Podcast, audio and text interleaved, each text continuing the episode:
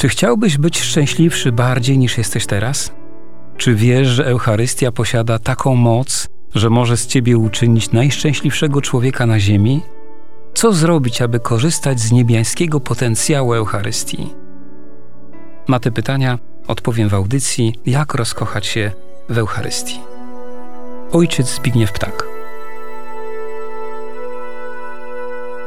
Każde nasze radiowe spotkanie rozpoczynamy modlitwą. Jest w nas głębokie przekonanie, że zawsze, kiedy dotykamy Eucharystii, to wchodzimy na ziemię, która jest dla nas mało poznawalna. Wchodzimy na ziemię, która wprost jest święta.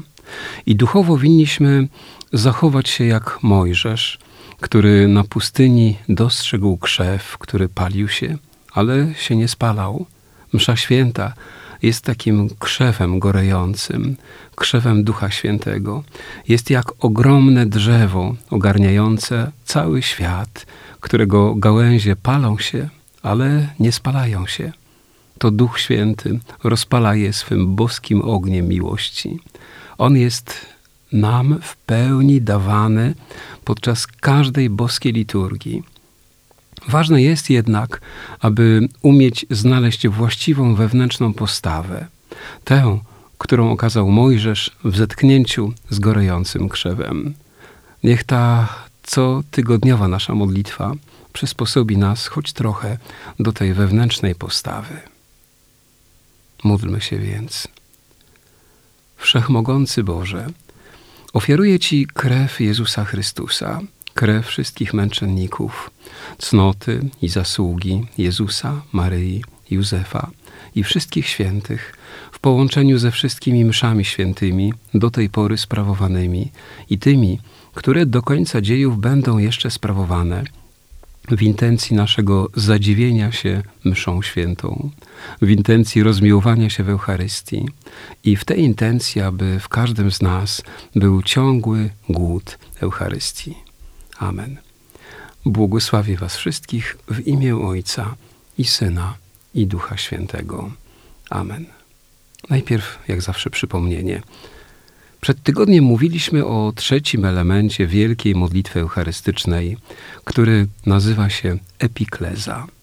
Polega ona na tym, że kapłan prosi Boga o zesłanie Ducha Świętego na postacie jeszcze chleba i wina.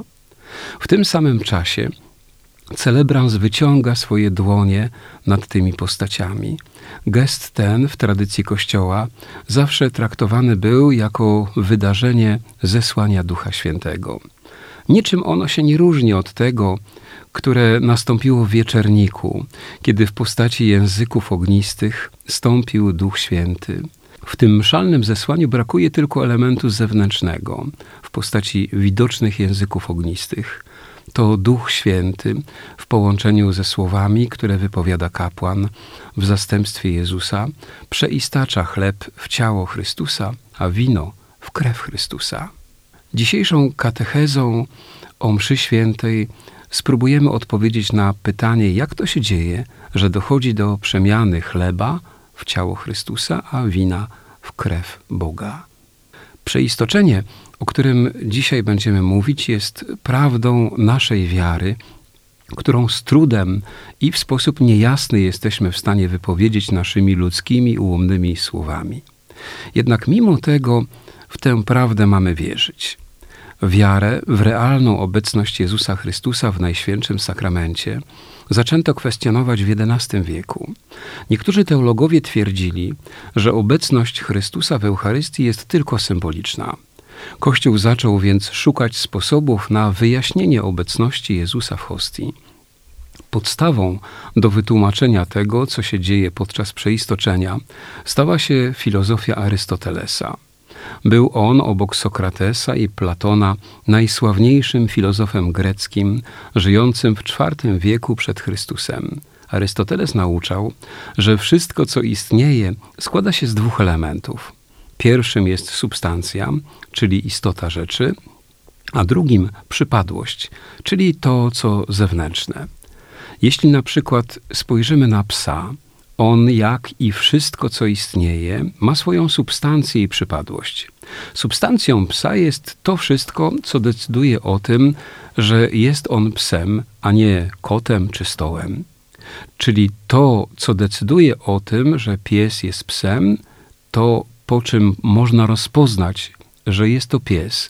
Substancja jest w psie niezmienna. Ona trwa do końca istnienia psa. Przypadłość w psie jest zmienna. Ona nie decyduje o tym, że pies jest psem, tylko o tym, jak on wygląda, jaki jest, czyli jakie ma nogi, pysk, jaką sierść, jaką wielkość itd. Identycznie jest z każdym człowiekiem i każdym przedmiotem, który istnieje materialnie. Wszyscy doświadczamy tego, że teraz, kiedy jesteśmy dorośli, inaczej wyglądamy niż wówczas, gdy byliśmy mali.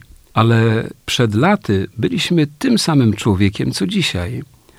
To, co zewnętrzne, zmieniło się, nawet radykalnie, ale człowiek cały czas jest człowiekiem i będzie nim do końca swego życia.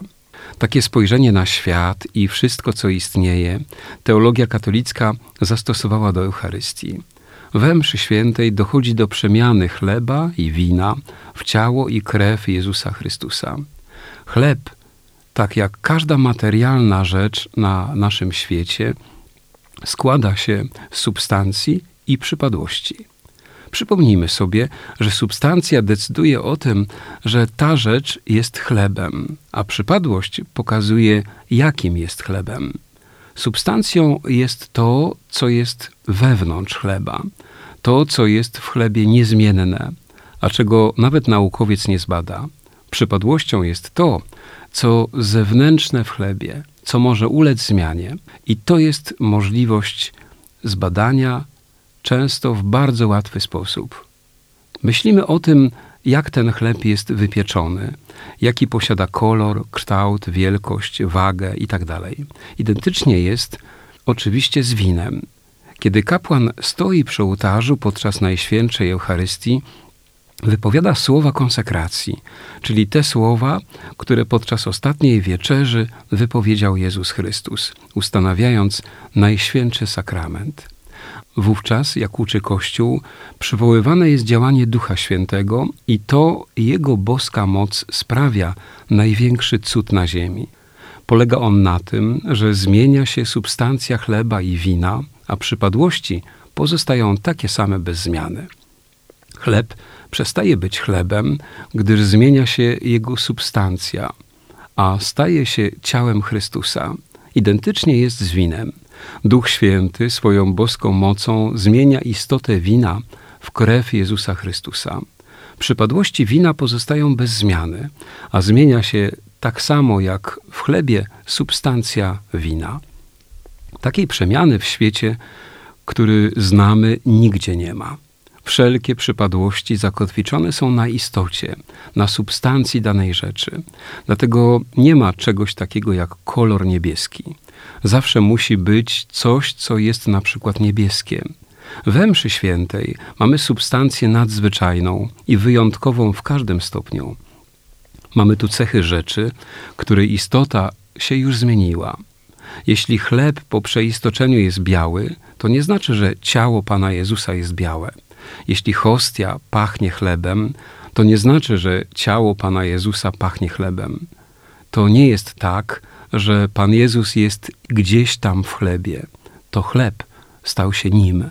To, co dokonuje się w chlebie i winie, Kościół nazywa transsubstancjacją, czyli przemianą substancji bez zmiany przypadłości. Polega ona na tym, jak już wiemy, że zmienia się to, co wewnątrz, czyli substancja, a przypadłości, czyli to, co zewnętrzne, pozostaje bez zmiany. Błogosławię Was wszystkich w imię Ojca i Syna i Ducha Świętego. Amen.